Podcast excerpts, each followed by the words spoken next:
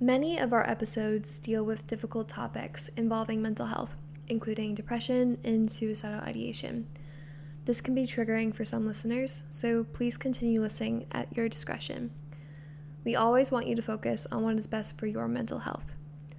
If you or someone you know is struggling, please use the crisis text line, which offers free 24 7 support for those in crisis.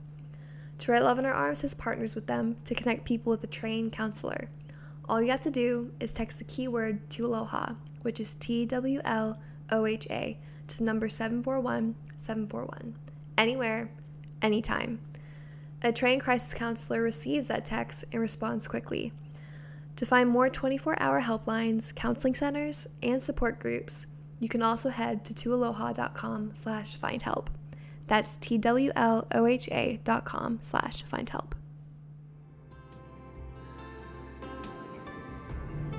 You're listening to the Wonder Podcast, brought to you by Be the Change Youth Initiative, where we believe everyone should be seen, heard, and loved. We're committed to educating, equipping, and empowering youth to use their lives in advocacy for others. The Wonder Podcast was created to be a space where we truly see and hear one another. Because when we listen to people's stories, empathy is cultivated. So we'd like to invite you along with us as we listen and learn from others. This is the Wonder Podcast. On this episode, my mom and I invited our family friend, Kristen Moore, back with us. Kristen is a licensed marriage and family therapist in Chattanooga, Tennessee, and it's really important to us as we continue talking about issues surrounding mental health that we bring people into the conversation that have been working professionally in this area. Our purpose in recording these episodes is to provide our listeners an opportunity to hear our conversations. It's not meant to replace personal counseling, and if you need to seek help, please text HOME to 741 741 to connect with a crisis counselor. So, thank you so much for coming on with us again. We are so excited to have this conversation. Um, would you mind introducing yourself for those who are listening to this for the first time? Sure, yeah. Um, I'm Kristen. Like you said, I am a licensed marriage and family therapist. Um, I am a virtual therapist for women mostly um, right now, is what I'm offering. Um, in the past, I've worked with teenagers with experience in foster care or history of trauma. Um, I've worked in a group counseling setting and um, counseled people of all different walks of life. I am also recently a certified Enneagram coach and um, I do a little bit of spiritual direction as well. So basically, I just keep getting trained in like listening, counseling, coaching areas. So um, several several different areas of interest, but yeah, counseling is one of my passions, and um, yeah, that's why I'm here, I guess. yeah, it is. yes. Um, so in the conversation with my parents, my mom talked about the realization that when people know about Braden's depression or they knew about Braden's depression, that they pulled away, creating distance when Braden and our whole family really needed real connection. There's still a stigma surrounding these issues um, about mental health, concerning mental health. So, for example, I personally know, I mean, we personally know a lot of people who, if they have kids who are struggling, that would kind of say, like, there's nothing to worry about. It'll get better. It'll get better. Um, so, and they also don't believe in counseling either. Yeah, we've met we've met several people who just don't believe in the need to sit and talk out your problems right. or your thoughts as well. So yeah, yeah. Um, but would you mind kind of talking more into this? Sure. Yeah. Um, I think that there is there is still some level of stigma, unfortunately. Um, I do think that we are in an important moment in like the mental health realm that people are starting to talk about it. I think that is one of the positives of social media is that people have started to talk about it on public platforms and um, the more people see that i think the more people feel comfortable being vulnerable and saying like hey that's my experience too. And so i think it really is coming to the forefront and i think um, you know this generation that is growing up and young adults like i think that it is it is very different and that i think a lot of people are open to seeking um, mental health help or just um, a counselor or support in that way. It's not as stigmatized or it's not as um, kind of, I don't know, seen as something so foreign. Um, to the point that some people even in some areas it would be considered like trendy to like oh yes my therapist says um, which is like kind of funny but like it's awesome that's awesome that people are feeling comfortable with it um, and if someone starts counseling for it being trendy then good for them hopefully they will experience some growth um, but yeah yeah unfortunately there is some stigma i think just because people don't really know or just don't have a lot of experience with it and i think um, really there's kind of a generational issue there, right? Um, you know, a generation ago, it wasn't as common and it was more stigmatized. And even, you know, if you look at the history of like the mental health field, it's relatively new. It wasn't that long ago that they were doing like psychoanalyzing on dreams laying on couches, you know, and that's very much not what typical counseling that we think of today is like, you know, and so I think sometimes even you mentioned parents think, oh, this is how I was raised. And, you know, my parents told me to suck it up or that counselors don't really help or whatever. And um, what I loved about you guys sharing your story was um, Deirdre, you and Jamie willing to say like, hey, there may be a stigma around this, but like, we're to do this differently. Like we are going to talk about it and we're to seek help. And like, this the secrecy and the stigma it ends right here. And our kids are going to know it's okay to to talk about these things and to ask for help. And those are the things that make a difference. You even said in the podcast you said only we can change the stigma. And i was like yes yes absolutely right. Yes. That's true. Yeah. Yeah also like in my parents situation they knew something was off with braden but they didn't really know what it was until braden came up and actually talked to them. So would you know of any like what are some warning signs for parents to be looking for? Yeah and i think too like for us it was you know i would talk to my peer group about you know braden and or just our, our kids in general and be like okay like is this like a typical behavior of a pre-pubescent adolescent? Or is there something more going on here? And i think i chalked up a lot of his moodiness or his being withdrawn as something as this is just typical of all teenagers. But i think deep down there were there were certain moments i was like okay this this might not be but i just wasn't sure so like looking back, it's easy because hindsight's 2020, you know. But like I think in talking to teens now and then talking to their parents, it is a common theme. Like you know that that I have come across so, Jamie and I both so many parents who say we just thought this was typical behavior. Like what does that like what does that even mean, right? Like what is typical, what's not typical in this situation? Mm-hmm. Yeah, it is really tricky, especially when we talk about teenagers and um, you know we see those big mood changes. I've been there. Um, i was a pretty angsty teen for a while. You can ask my mom about it. Um, but yeah i think it's good to be to be aware of like a what's what's typical b what's like worrisome. Um, but regardless i think especially with teenagers it's always important to be proactive. And so if you're not sure um, or just because they're being a teenager like definitely like go ahead and, and check in and do those things you know that's only helpful um, to do that proactively. But specific warning signs would be um, a sense of hopelessness you see changes in behavior isolation um, if anyone certainly is ever like making preparations or writing goodbye letters or giving away their stuff um, that's a big warning sign. Threatening or talking about suicide um, we always want to take that seriously you know you hear unfortunately stories of people saying like oh they're doing this for attention. That's never um, it's never okay to write that off. We should always take those threats seriously. Um, t- talking about wanting to die reckless behavior can be a warning sign. Um, having trouble like seeing the future or making future plans feeling hope. Um, if they talk about feeling like they're a burden or feeling alone or not having a reason to live or things saying like others would be better off without me certainly all of those should be red flags to say like whoa whoa whoa let's let's stop and talk let's get some help um, let's figure out what's going on here for us a lot of this stems back from a few years ago when you were in youth group mm-hmm. and you came to me and said hey there are a lot of kids in youth group and a lot of kids just in your peer circle that were watching a show on Netflix that focused on suicide. and you asked me to to watch it. You're like, "Will you just watch it and let me know if this is okay?" Which number one, I appreciate that you did, and a lot of it was because like you knew that the subject matter was it Very was heavy. very heavy. Yeah. And so I I watched it. I watched the first episode, and I think I actually binge watched the first five. I remember it was eye opening in a lot of realms because so much and, and so much of the feedback that you were getting from your peers was like, finally, there is a show that's re- reflecting the struggles that we are facing as teenagers.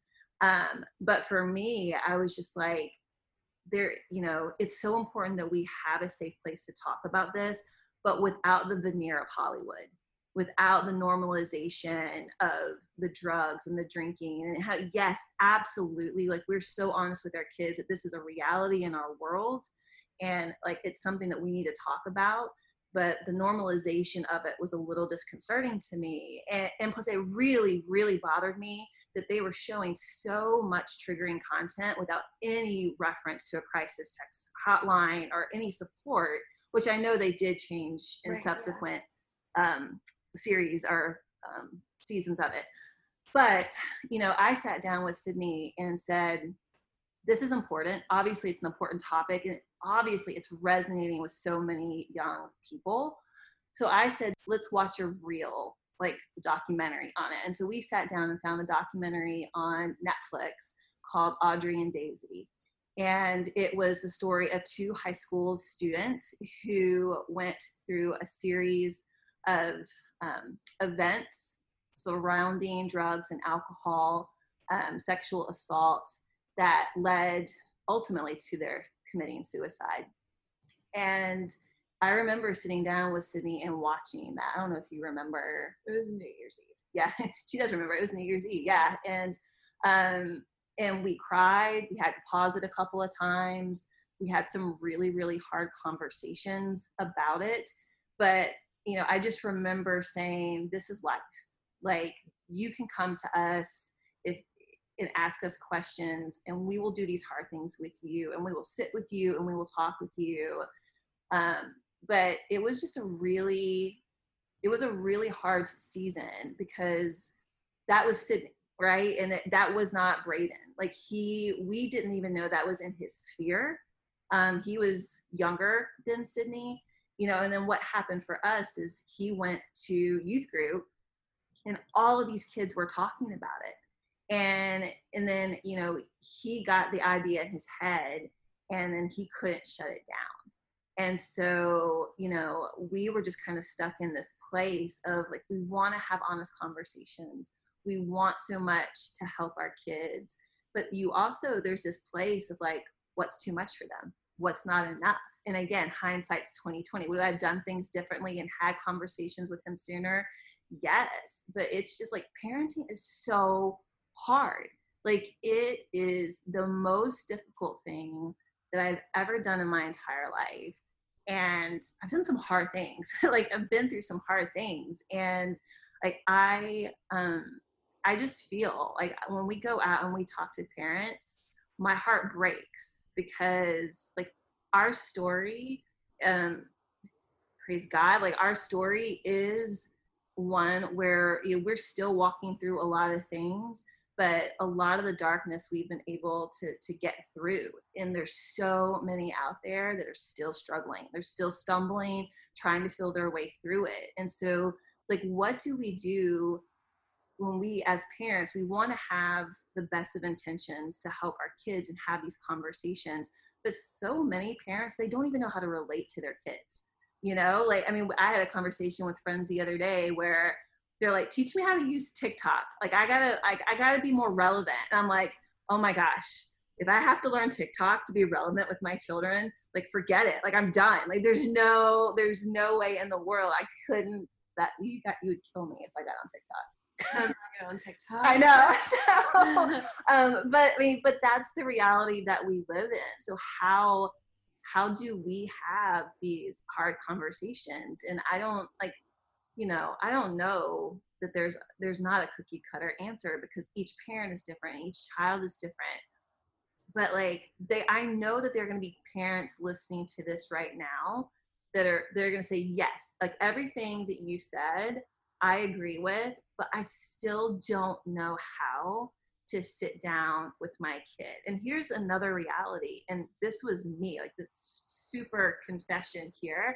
I was so disconnected i was so disconnected to my kids for a season of life because of work because of other like you know things that I was committed to outside of the home, still very much a part of home life and doing things, but I was there were no margins in my life that I couldn't I couldn't see was what was right in front of me. And and there's guilt in that, there's shame in that and like wanting to course correct and like we just want people to say like if that is you it is okay. Like there's no guilt and there's no shame. And like we are given a chance every single day to like to course correct right? To, to like make a difference to connect with our kids. But literally we don't know how to do it. And so like what are i mean baby steps especially for those who might be estranged from their kids. They live in the same house but they are estranged from their children and, that is a reality that i feel like a lot of people are not talking about and so, like when we talk about at Be the Change, the the the need to share stories and extend compassion and take action, so often that needs to start at home. Like I need to sit down and share stories with my kids. I need to extend some compassion to them. Like I, I remember when Sydney was nine years old, sitting down with her and Braden, and we had all four kids at the time, but they were the two oldest, and saying like, we have to make changes in our lives and these changes might seem to you like we're punishing you. We're not. Like we've just realized that mom and dad made some some mistakes when it came to raising you up and um and we're not like it's like we're gonna make changes and our lives are gonna be better for it and our relationships are gonna be better for it. But like it was a humbling moment to like apologize to them and say um, we're gonna do better. We're gonna try to do better. And then we gave them like we gave them the power to hold us accountable, which I always say was like the worst and best decision of our entire lives. If you give your kids the power to like call you out, man, the worst, but it's the best too. So anyway, like that was a whole tangent on like 5,000 different things. But I, I feel like there was, I don't know, if there's anything what I just dumped in your lap, Kristen, that you want to expound on have at it. And I also think that it's important to note that with the show, the directors and the producers, like, they had no idea of the impact that it would have in the way it had in some other people's lives. And I don't want people to think we're saying anything horribly about them either. No, I so. think I think that yeah, I mean, and I think they recognize that they made some mistakes, like with the crisis text line. Right. Yeah, and I think that in the end, I think it was good because it did cause us to have conversations that right. needed. It brought it to the forefront. Right. For sure. Yeah, absolutely. Yeah, I think that's a good point. You know, I think the shows like that sort of bring the conversation up and people start talking and even teenagers to say like oh like maybe i'm not alone in this you know which can be really powerful. But ultimately um, you know especially as parents like do we want hollywood controlling that narrative or um, do we want to be having that conversation? Um, because ultimately a tv show is for entertainment. You know it's not um, it is not counseling. It is not a parent sitting down to have a conversation in a healthy way like maybe it's bringing something to the forefront which in and of itself is good but the actual show is for entertainment. And so I think as parents, it's our job to have that conversation. And it can be really intimidating because it's like, okay, how? Like I don't I don't know how. Like my kid doesn't even like me. Um, they won't talk to me about anything. But having an imperfect or messy conversation is better than having no conversation. And so I think we have to first be willing to have a conversation. And um, even if your child doesn't receive it well, it doesn't mean that um, you didn't make the right call as a parent to, to have that conversation. Um, and then I think even in that to remember that while we desperately would want to help our kids in that scenario, our job is not to fix it or even take away the pain, even though that's what we desperately, desperately want. Like our job is just to sit with them and to acknowledge their pain and to let them know like hey i'm here with you. I'm in this with you. Um, you know to be able to just reflect back what they're feeling like i see that you're really hurting. You know like that's that's all we we that's where you can start is just to listen. You know it's not about preaching to them or telling them or even telling them why everything is going on or why they feel the way they feel feel but just for them to know that you are here with them and for them is huge. Yeah i mean i wish i had that four years ago. Like i wish i had someone because you're right and i never i'm having a moment right now.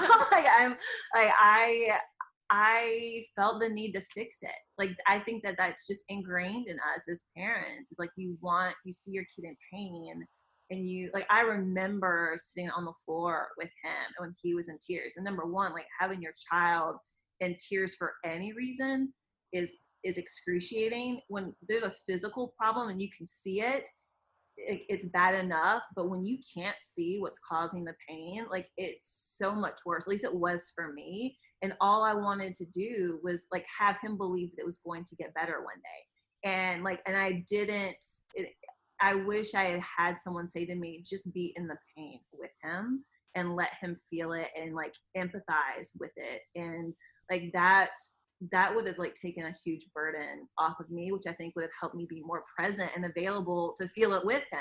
And so I hope, like, I know someone will listen to that and be like, yes, that's what I need. That's what I need to do. I like that was good. I would say beyond that, um, it would be really important or my recommendation would be for the parents to get counseling for themselves. It's a lot to process, and you even named those internalized narratives that are just so easy as parents, like to feel the guilt or like this is my fault or I should know or I should have done better, or I should have caught sooner, and you know, um, that's not necessarily healthy thinking or helpful in a situation. And so I think a to have our own space to process, but even a counselor can help guide you through how to talk to your kid um, or they may rec- recommend family therapy. You know, there's a lot of things from there. Having your own support to walk with you as you walk with your kid is really um, important. And then to be able to model honest conversation and vulnerability with your kid, even on your end, you know, um, even in small ways, like, hey, I had a really hard day, or this is what I'm feeling. And, you know, just to show, like, hey, it's okay to talk about hard things, or like, hey, I'm going to a therapist, you know, like, I think that's really powerful when kids can see their parents going to a therapist and just like that really normalizes that. Um, and then the other thing that I did want to touch on that you guys did um, when I was listening to your podcast, um, intentionally or unintentionally. I mean, know it was intentional, but I don't I don't know if you realized at the time how powerful it was. Was just time together, and you guys really um, took that to the extreme by getting an RV and like really being in it together. Um, but that is it's what every teenager says that they don't want, but it's what they need, you know? And so I think there are things like, okay, every night we're to have dinner together, or before we go to bed, we're to just sit and have tea or a snack or talk, or just, you know, on the car ride on the way home, whatever it is. I know people's schedules look different, but carving out a time every day to just be together and maybe sometimes that's intentional conversation and maybe sometimes that's just hanging out but like that is so important for teenagers um, I remember in when I was in high school, there was a period where me and my mom ended up having to share a car after my sister went to college, and um, just because of the schedule, we like we were spent afternoons together just on the car ride home, and sometimes we would stop and get a coffee or a snack or whatever. And at first, I was like, "Oh, mom," um, but like looking back, like my last year before I went to college, it was so cool to have that time together, and there was actually some some healing in our relationship that took place because of time together you know? And so even if a teen is resistant it can still be a space for healing and connection. And if nothing else they know like i know i can talk to my mom or i know i can talk to my dad um, or if I ever need to like this space is available like that is so important yeah that's good that's interesting like i never i don't know we just live life and so it is what it is but like yeah. for you what I don't know if there are like teens listening to this right now that they're thinking like the last thing I want to do is spend any more time with my parents whatsoever. like what what would you say to them? That's such a good question. Um I mean, like you said, I feel like it, it is one of those things that we've just gotten so used to because we do spend so much time together. And not like it was forced, but like that's just how we've lived our lives where we pretty much do like everything together. We go everywhere together. So I think like just giving it an opportunity. Um, I know sometimes what parents have to say can be a little difficult to hear, and sometimes you don't want to hear it. Sometimes when we have conversations, yeah. even like weeks ago when we met for coffee, it's like, oh, thanks for bringing that to my attention, mom. now I have that to worry about and have that to like, you know, figure out. But I mean, I've spent enough time with you to know that you genuinely care about my well being and you want what's best for me.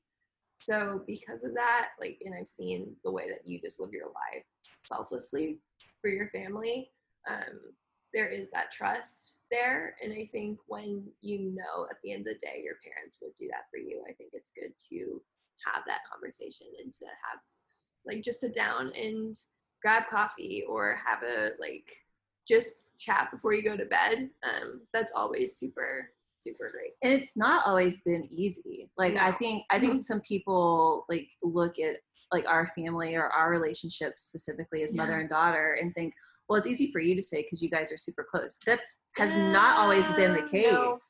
And you know, when when you were like 15, you know, I like distance myself from you, Dad. Right. Yeah. And I think you know, and a lot of it, you know, in our story, a lot of it was because of church and like things that yeah. we were walking through um, but there was some distance and you know we fell into a trap like part of our story is like we were we fell into this trap of like chasing the american dream and like if we just do x y and z correctly then everything will be okay and number one that was exhausting and then number two what looks on okay on the surface does is not representative necessarily of what's going on underneath because Sydney was distancing herself from us. Braden was struggling. You know, Jamie was working 80, 90 hours a week. And like it wasn't, people would not have known it. And so there came a time where we had to like sit down and have a conversation. And I think that's maybe what I would even say to a teen that might be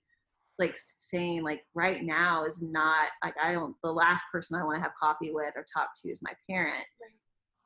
Right. Um actually saying that because like that's where it starts. Well, I think a lot of it has like the only way healing is going to come from having those conversations is if we're honest with one another. Like if I kept everything from you and still wanted to like, or still we hung out all the time and you'd ask me questions and I still wouldn't say it. Like nothing's going to change and my feeling toward you wouldn't have changed, right? Because I was being honest about where I am. But I think a huge part of it too was I knew that you were being honest mm. and vulnerable with me, which made me want to open up and see that like you actually cared.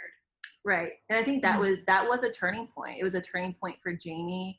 It was a turning point for for me was like I, we don't have to have our acts together. Um, you know, I mean, I guess to some point it's it's needed, but like, but like our kids did not. I don't know. I go back to like like when I was in seminary, I did my final paper like, on like youth and youth ministry and why so many youth are leaving the church. And in all the studies that I read, you know, it was at the end of the day, it said, look, they're not leaving when they graduate high school and going to college. Like they actually checked out in middle school. They just kept going to quote unquote church on Sunday because their parents made them. But it, and it wasn't anything that they were necessarily learning on Sunday that they were walking away from, but it was because their parents were not the same people on Sunday morning as they were Monday through Saturday. And like I just remember like reading that and being like, is that applicable to my life? Like, mm-hmm. am, am I, because my kids see me Monday through Saturday and they see how I act on Sunday. And like, you know, that's that's a really hard mirror to put up to your face and you know that relates to us and our faith and you know and everyone's story is different but for us it was a huge catalyst for us to say, okay, again, giving them permission to call us out. And like, there's something incredibly terrifying, and that it is like a walk in humility to give someone that you've given birth to or life to, or you've had control and guardianship of, to say, actually, like, this doesn't line up with an expectation that you place on me. And so it requires us again to be super honest with people and um and honest with ourselves. Like that's it. Like we have to be honest with ourselves. And like that's where the healing process starts i think i don't know. We're just like having a great counseling session right now. So thanks kristen. I don't know right? I mean i, I don't know. Yeah. Yeah. yeah. There's still like so many different things. it's a journey. Yeah. we're still on it.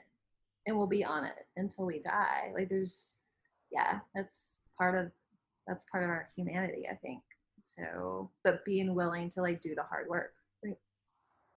What if we touch, kind of going back to the first question, just kind of touched on like mental health in the church? Yeah, I know because I know you talked about your experience, but just like, um, you know, not just with like the pastor, but like, um, how you maybe what you needed from the church in that time, Mhm. um, and but then also like what it was like to go to church and being and carry that, and like if you felt like you could be vulnerable or not. In our story, you know, when we walked this out with Braden, it was it was not something that we were expecting and we did we didn't know where to go to and our first our first step was to go to our pastor. And which you know also was he and his wife were on our will to take our kids if anything should happen to us. So obviously for multiple reasons it seemed like the right course. And um and when I, I mean i remember the conversation still to this day because it just left such a huge imprint because in my vulnerability and like sharing what braden was going through the things that he was saying and my genuine concern that you know he wasn't he wasn't like kidding. He was very much in the throes of suicidal ideation. And um, his response to me was, you know, it was to go to a national ministries website and find a reference, which, you know, where we were, there weren't a lot of Christian counselors, but there weren't a lot of like just mainstream counselors. Like, and it was one of those things like we went everywhere, and unless it was an actual emergency for him to be committed to a hospital, like it was gonna be months for us just to have a consultation. And so I wanted my was like at least meet with us, like from a spiritual standpoint, meet with us, pray with us, like offer support for us. Um, even like the meal, right? The meal train, like even like the idea of like feeding my kids three meals, which seems like such a simple thing to do, but when you're really consumed with caring for a child um, like you don't even think about that. I can't even tell you how many times I would say to Sydney, "Hey, can you can you fix dinner tonight or something?" Like you know, and just for for the small tangible ways that a community could have come around us, um, just in the immediacy of our needs, but even long term, like having more opportunities, having more support systems in place, having more teaching about this because like you look at the statistics, right? Like there's so many statistics that people are affected by mental health, whether it's depression, anxiety, self-harm, suicidal ideation.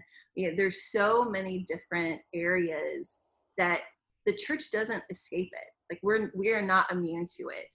And like in you know, from a faith place for us, that's what Jesus cares about so like you know so i, I don't it, it just seems to make sense right? And so you know and it's just one of those places that the church was not there for us. You know our support system came outside of the church which was such a blessing. And like it it showed us um it showed us honestly it showed us a lot of places where god was at work not inside the church. And so um which you know was definitely eye-opening for us as well but I do think that the church is missing an amazing place where it can serve its community by loving people and just helping take care of immediate needs, but also supplying education and helping break down the stigma. Because if I'm really honest, in like our our traveling around the country, I thought we were the exception. Like I really, really did. I was like, there's no way that other people are experiencing what we're experiencing because this is just inexcusably hurtful, you know? And but it's not. We we were not the exception, and there were so many others whose stories were so much worse than ours, and it was heartbreaking. And like it's just such a great place where people in the church could like actually make a huge difference in so many people's lives. So yeah. Mm-hmm. Yeah, I think, is that good? Think, yeah, yeah. I was just I just wanted to touch on that. I think the church has um, a really big opportunity to help in this changing of the stigma, just like parents do, and having these open conversations. Um, and so, in responding well, when people do come saying like, "Hey, we're struggling with this," and treating it the same way we would with any other health issue, because mental health is health. Um, but also like in being proactive, like you're saying, and just having these conversations, because um, it's very much. I mean, I believe it's very much of the heart of Jesus. Like, like He is with the brokenhearted. Um, so like yeah like he's right there in the middle of it. So so so church should be too and the church can be. And so i think there's so much opportunity there. Um but it can feel really vulnerable when people aren't talking about it or we feel like we're the only ones um to to know how to ask for help.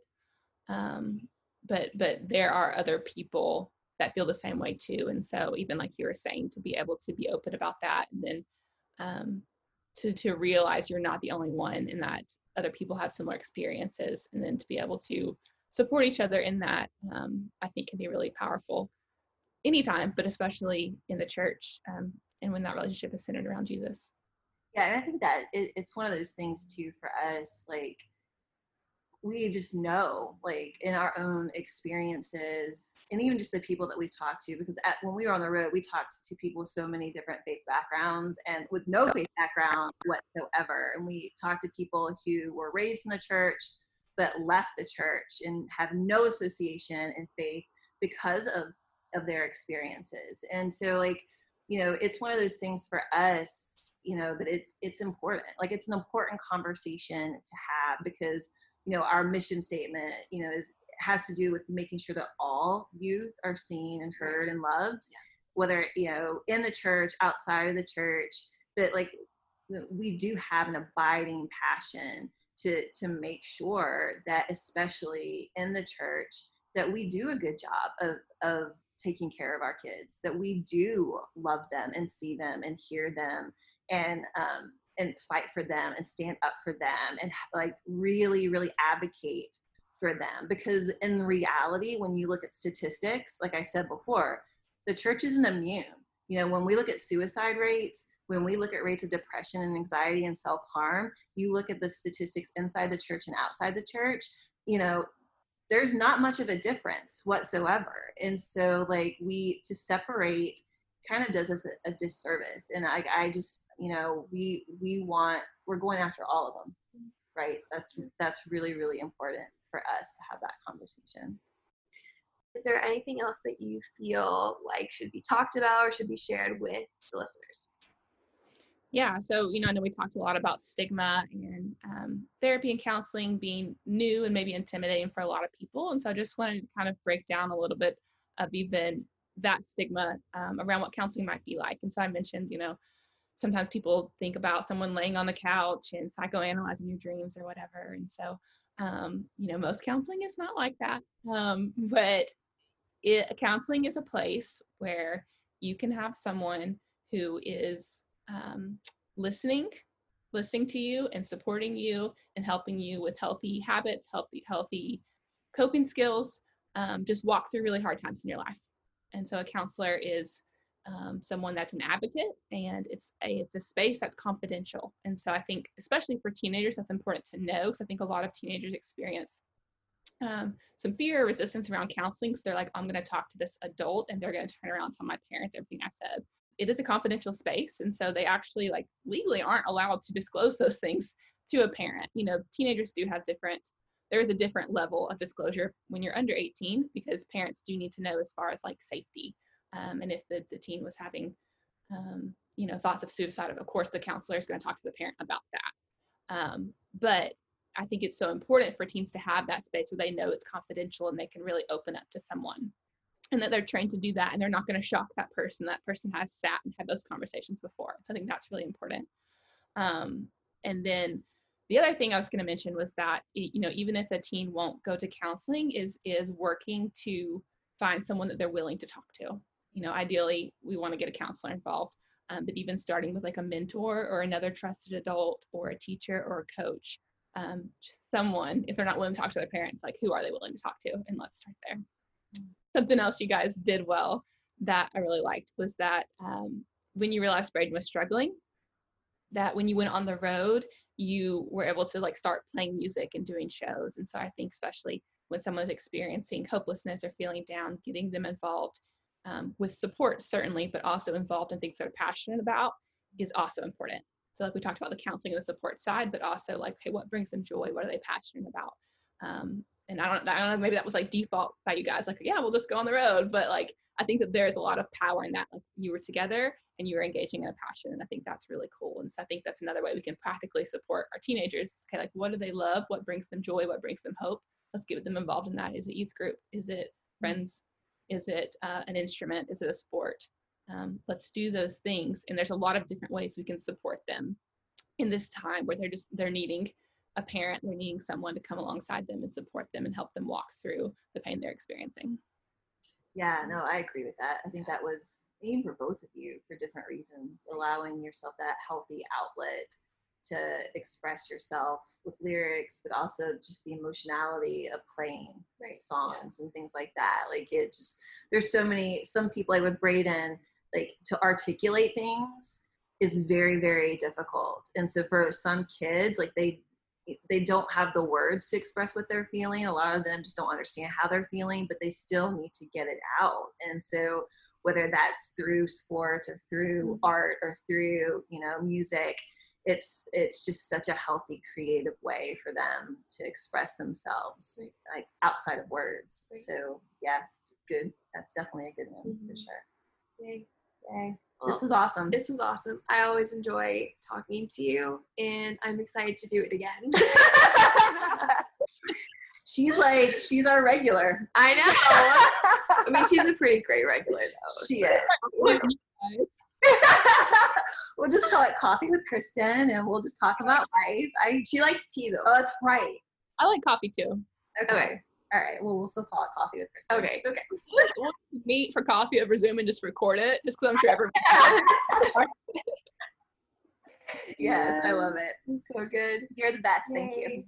One thing I did want to mention, um, just from like a mental health perspective, is um, I think that there's like leeway on this, so I don't want you to like freak out. But I couldn't remember exactly when we were talking about like the documentary and stuff. So in like men- when we talk about like mental health and like stigma, you know, a lot of people really advocate for saying death by suicide versus committed suicide.